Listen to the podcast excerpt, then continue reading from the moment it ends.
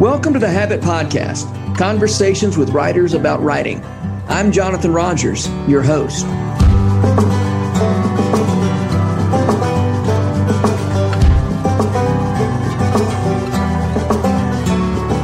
This summer, I started hearing about a new book called Gentle and Lowly The Heart of Christ for Sinners and Sufferers by Dane Ortlund. Sam Allberry called it a book that astonishes us with the sheer abundance and capacity of Christ's love for us. Well, I read the book and it was as good as I'd heard. So I got in touch with Dane and he agreed to be on the Habit podcast. Until recently, Dane Ortlund was Senior Vice President for Bible Publishing at Crossway Books and Bibles. These days, he's Senior Pastor of Naperville Presbyterian Church near Chicago. We're releasing this episode the week of the 2020 presidential election in the United States. A great time to be reminded that the King of Kings is kind and gracious, gentle and lowly. Dane Ortlund, thank you so much for being on the Habit Podcast. You bet. Glad to. Thank you, Jonathan. I love your book, Gentle and Lowly. Um, I love the theological insights. Um, I and, and I want to get into. We'll get into this in a minute, but but the way that you bridge from you know theological correctness to what then does that do to our affections, right? How does that how does that uh, and I mean by affections, I'm you know using it in Jonathan Edwards' sense, the things that we long for and desire. Um, and so let's talk about that. I mean, you're you're so of course, as I said, you're interested in theological correctness, mm-hmm. and yet you're looking to to move beyond that um, to um, really to I, you can tell me how you how you feel about this this formulation, but to the way we feel about these truths is that is that fair to say? I have no problem talking about how we feel. and I would say uh, you can't have less than theological care and precision and correctness, as you said, brother. But um, it's not enough. It's uh-huh. necessary, uh-huh. but not sufficient. You need something more than that. You need what you were just alluding to, which is that doctrine flowing out into uh, who we are as human beings, what we love, what mm-hmm. gets us out of bed in the morning. Yes, in fact, what we feel. Um, I mean, there are plenty of religious PhDs in Matthew, Mark, Luke, and John who had all their T's crossed and I's dotted, who mm-hmm. hated the Lord Jesus and who reviled him and who held at arm's length the uh, the distressed sinners of the day, and they were theologically correct, but mm-hmm. it, it was not doing something to them on the inside and causing love to explode and ignite. So uh, I just agree very much with what, what you just said. Yeah, and so when you, I, I don't, I'm, how can I get to this question? I mean, as you were, how how did that affect the way you wrote this book? The the mm. truth that you were really trying to move beyond mm-hmm. um, theological correctness to, to yeah. something else. How, how, did that change the way you thought about your your writing work here? Yeah, well, th- this book is not. How would I say it's it's not centrally aimed at honing doctrinal precision. I wanted to be very doctrinally careful. Mm-hmm. And in fact, I requested that um, that a very well respected systematic theologian of Crossway's choice scrutinized the book. And he did that. And I mm-hmm. interacted with him. It was really helpful. Um, so I wanted to be really careful not to lead God's people astray theologically. Uh, but it's a book on Christ's heart. Mm-hmm. That is something that is theologically contoured and informed and shaped. But to talk about his heart you can't exhaust his heart with merely theological formula. It is about what pours out most naturally from him, what uh, what ignites within him most intuitively as he sees his people in distress and in anguish and in pain and even in their sin. So, I wanted to. Uh, I, I wanted uh, I wanted to be careful theologically, but the goal was not theological care. The goal was that God's people would have their eyes opened a little more and be deepened in their awareness of who Jesus is in his deepest heart for them in their anguish, not just when they're doing well. Yeah, yeah. Well, so and you have a lot to say about the aesthetic dimension hmm. of of you know these theological truths, or the aesthetic dimension of of knowing Christ. Um, And you know, at one point you say uh, his his about Jesus, his desire to draw near to sinners and sufferers is not only doctrinally true but aesthetically attractive. Mm. Yeah, and I don't I don't think we, at least in the world I've grown up in, Jonathan, um, have thought about that category of the aesthetic or beauty enough. Mm-hmm. Yeah. Um, I think in pockets of the evangelical world, like the Rabbit Room, we're recovering a love for this in the arts, in our writing craft. This is you, what you're giving your life to in the arts and music. Um, but why aren't we also talking about beauty when we're doing theology and when we're talking about God and writing about Jesus? Um, uh, for someone like Jonathan Edwards and for some of the Puritans, beauty was a meaningful category mm-hmm. that a meaningful lens through which they understood truth. And uh, I think we've we've gotten away from that in our generation largely. I mean, in seminary, I went to a great seminary and I had wonderful classes, needed vital classes on the person of Christ and on the work of Christ, but never on the heart of Christ or the beauty of Christ. And uh, but that's what makes the heart sing uh, not by leaving theology behind or bracketing it out, but via, through sound theology, um, causing the beautiful heart of Jesus Christ to blossom and be seen in all its resplendent glory. So that that was what the Puritans have done for me, which mm-hmm. I wanted to do a little bit for uh, my readers. Yeah, you you say the whole reason we care about sound doctrine is for the sake of preserving God's beauty. Are we yeah, exaggerating the whole reason?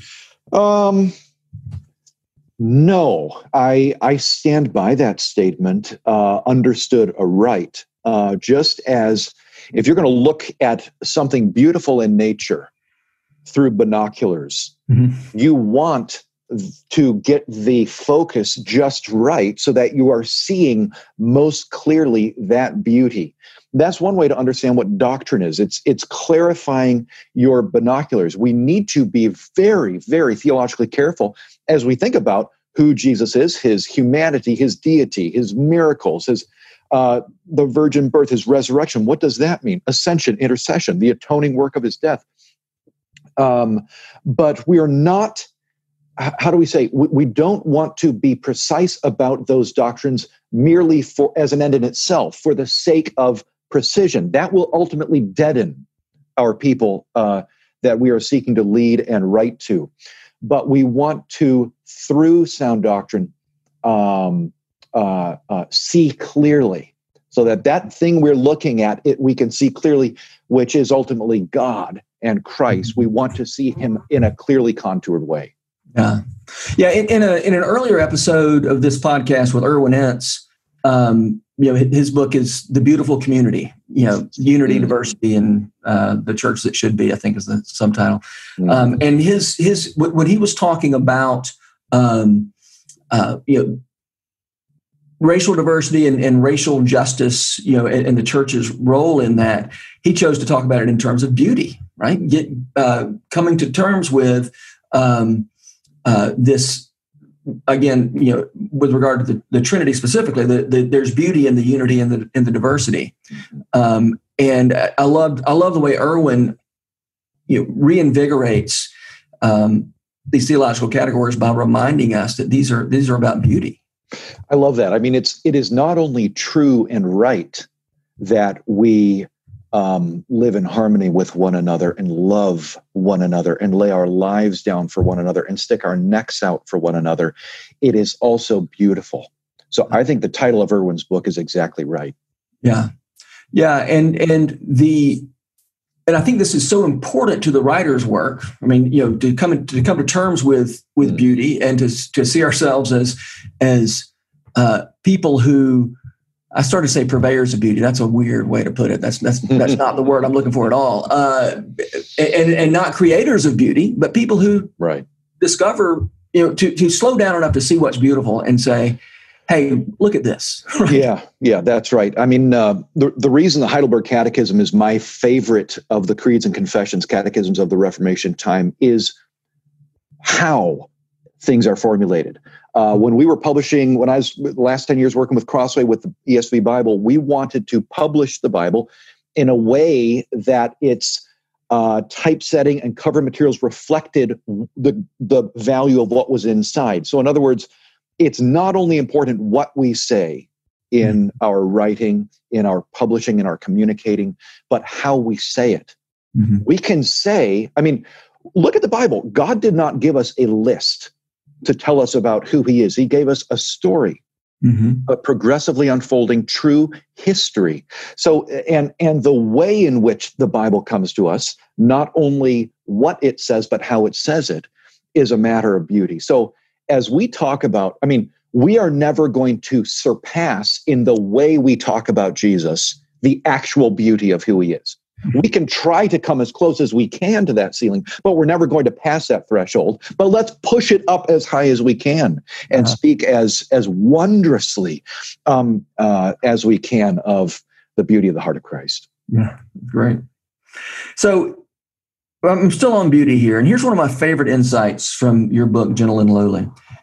Uh, you say, when we come to Christ, we are startled by the beauty of his welcoming heart. Mm. The surprise is itself what draws us in. Mm. And uh, as a storyteller, right, I love this, this insight about that surprise. I mean, the, we don't often think about how close surprise is to the heart of the gospel. Right. You, I was I was teaching a class on Colossians at a seminary a year and a half ago, and my dad and mom came and sat in on it. and uh, this was a, and I was uh, speaking about what motivates our obedience in the Christian life. And uh, there, and I had mentioned the category of gratitude as a motivating category.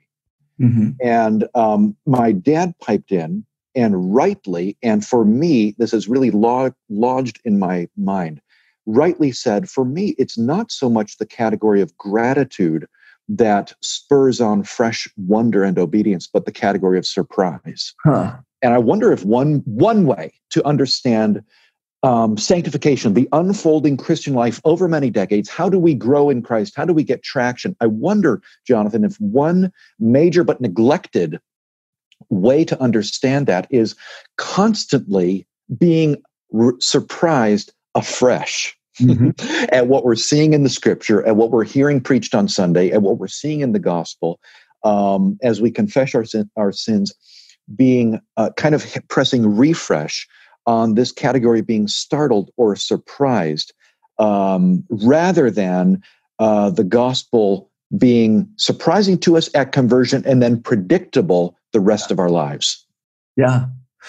Um, well, uh, you know, a storyteller is always looking for that sweet spot where the end is surprising, not expected, and yet once it comes, it's like, well, that was yes, you know, surprising but believable. Or, or it seems once you once it happens, it seems inevitable, right? I, I, think I think we respond to this kind of storytelling because it's it's the gospel. I mean, that that's the shape of the gospel. I, I should say. Exactly right. I mean, the very point of the gospel of grace is that we are moving through our life and viewing God looking down on us, and we are we are deeply hardwired to expect Him to come and correct, exhort, and judge us. Mm-hmm. And that is true at some level. Mm-hmm. But the deepest heart of the gospel, and actually the point and message of the whole Bible, Old and New Testament, is that God comes to us and, oh my goodness, He comes and he doesn't bring what we expect him to bring. In fact, in our deepest shame, regret, and remorse, that's where he loves us the most. Mm-hmm. Now, if that's true, that is we, we will we will die old men one day, God willing, Jonathan, and never have quite gotten used to that. And mm-hmm. I agree with you when you say every piece of art, every story, every book, every communication uh, it, when it is delightfully surprising us with good news of some kind, yeah. that is an echo and a glimmer. Uh, it's a whiff of the deepest surprise at the heart of the universe, the gospel. Yeah. Yeah. We think we're living in a tragedy sometimes. Yes. And yes. Turns out we're living in a comedy. Right. Exactly. Yeah. Um, well, it's, uh, I, I, I, just, and, and to return to the, to the distinction between gratitude and surprise, Mm-hmm. Um, you know, even gratitude there is a um, an obligation. Like there, there's a yeah. even even the phrase ingrate. Like it's one of the worst things we can call somebody is is yeah. an ingrate. Um, there there is a sense, but I know there there shouldn't be a sense of obligation and gratitude.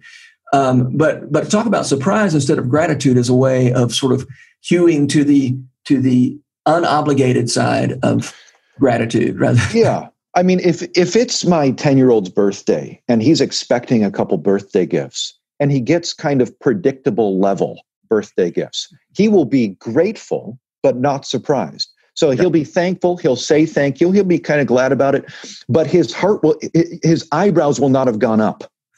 Um, gratitude in the Christian life, I think, can easily go stale.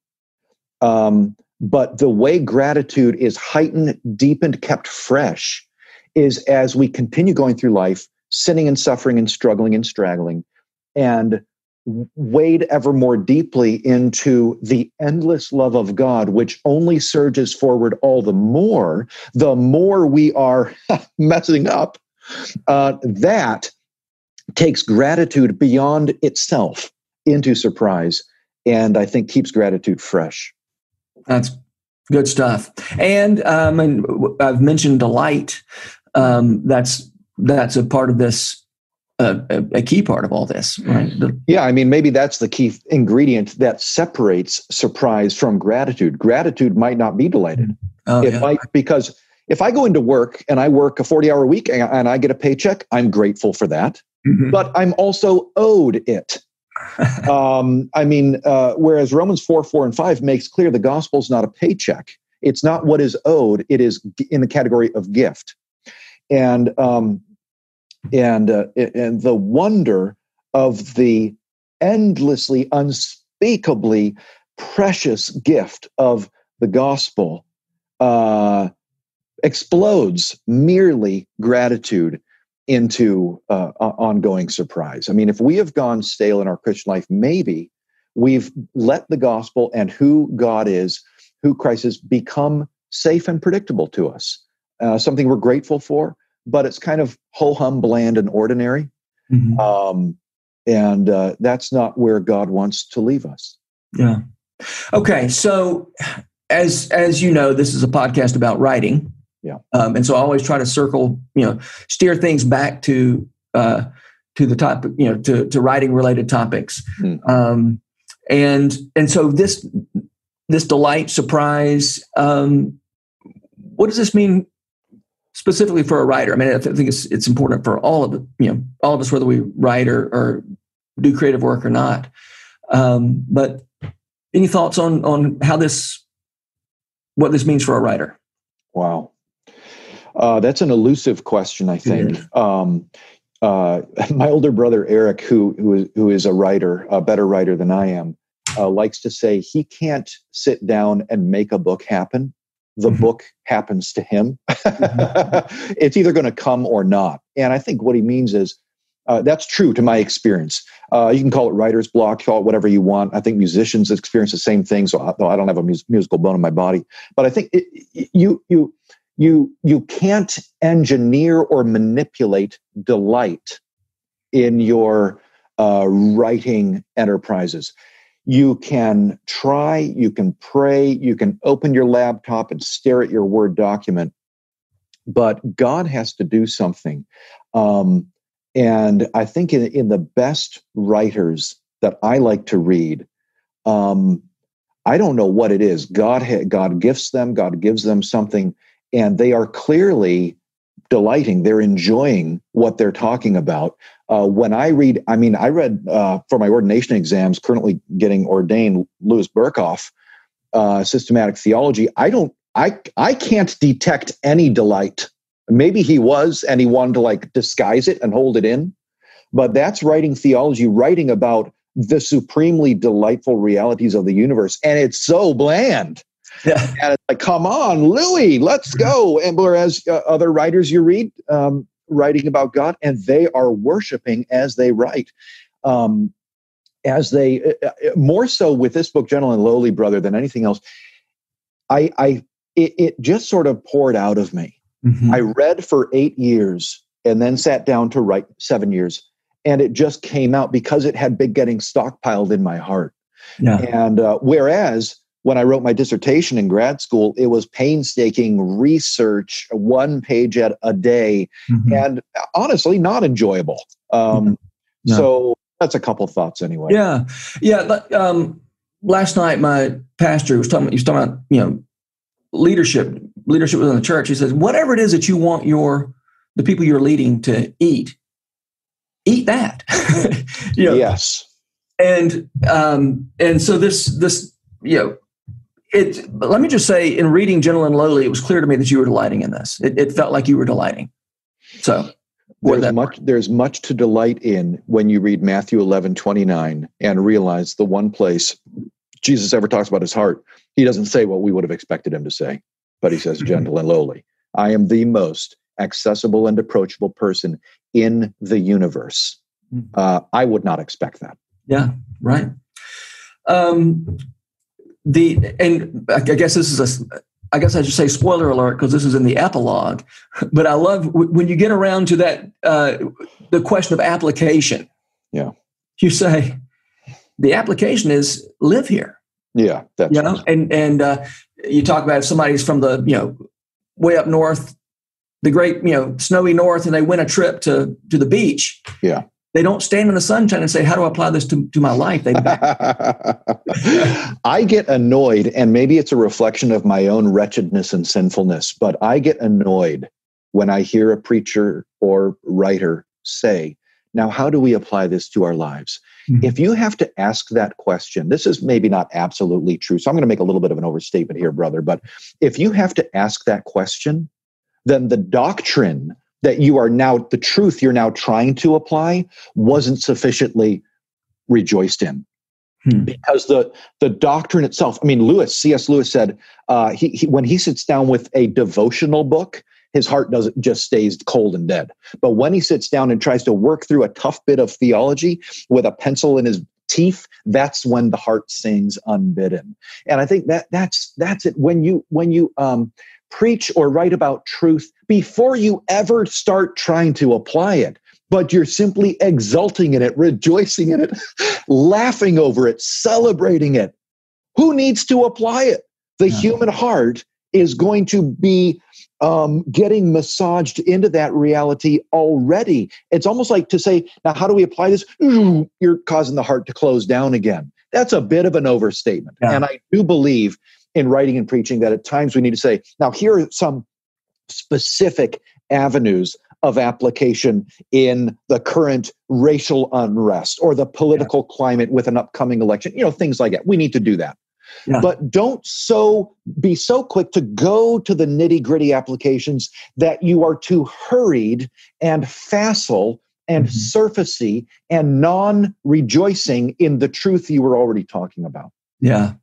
Um, uh, speaking of thoughts that make your heart sing, Sally Lloyd Jones uh, mm. tells a story about a um, uh, a time she was, you know, reading, I guess, the Jesus Storybook Bible at a Sunday school at, at a small children's Sunday school class, and the um, and the teacher left in the middle of the story, and she was there on her own with these kids, and her story was over. She didn't know what to do, and she said the kids were just eating it up; they were just loving it. And then she said, um, "Okay, so." Um, uh, I don't, I'm making up this example, but you know, that David and Goliath, who are the giants in your life? And the kids just all drooped, you know, because oh. we went from the delight of the story to right. You know, and she right. said, I knew better. I knew not to to try to turn this into a you know a lesson or an application, but but we just we're conditioned to it. We we almost help it.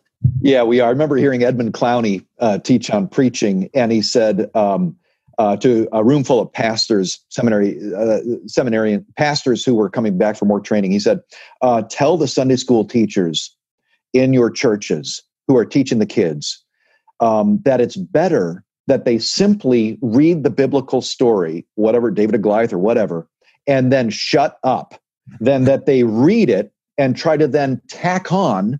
Some little pep talk at the end, a moralistic pep talk. Let the story carry its own weight if you mm-hmm. don't know how to apply it in a Christ centered way. well, the as as I think you were you know in your epilogue when you're talking about you know yeah. application or to to to applicate or not to applicate. Yeah. Um, the the invitation is to inhabit, right? Yeah. Let's inhabit this instead of uh, exactly. I love I love that verb, Jonathan, because that means you are stepping wholesale into so you're climbing inside a reality as opposed to here I am, and I'm going to keep my life going the way it was, and I'll try to dial in this little peripheral thing and attack that onto the outside. But instead, I'm going to open the door and step through this wardrobe into the Narnia of who God in Christ most deeply is. Um, that's something that you can't really apply so much as you mm-hmm. simply, as you say, uh, inhabit. Yeah, yeah. Um, speaking of inhabiting, uh, the uh, so you you were very strongly influenced by the Puritans, um, in, this, in this particular book, especially by uh, uh, Thomas Goodwin and then is it Richard Sibbes? Yes. Yeah. Um, and the Puritans don't have a reputation for for joy and um, and in, you know and delight. Yeah. Uh, so um, the floor is now open for you to to help uh, re- rehabilitate the Puritans' reputation uh, among the listeners of the Habit. I sat in my ninth grade lit class in Libertyville High School, big public high school outside Chicago, and was given the same old crap about who the Puritans are. And it's just lamentable. Surely the devil must just be so gleeful about the victory in his existence to get 21st century Christians to think that these men in 1600s England who knew how to take the human heart in one hand and the scripture in the other and build bridges between the two to help us get traction in our lives, to get us today to think that they were misanthropic, gloomy, mm-hmm. um, depressed guys who walked around um, just lamenting the state of the world. How awful. And the only thing one needs to do to deconstruct that false picture is to crack open one of the Puritans. I mean, most of their collected works are simply sermons to merchants and farmers in their towns. Mm-hmm. it's yeah. not doctrinal treatises undermining Arminianism. There are a few of those, but um, uh, just read them and you'll think, oh, okay, uh, this this is enchanting.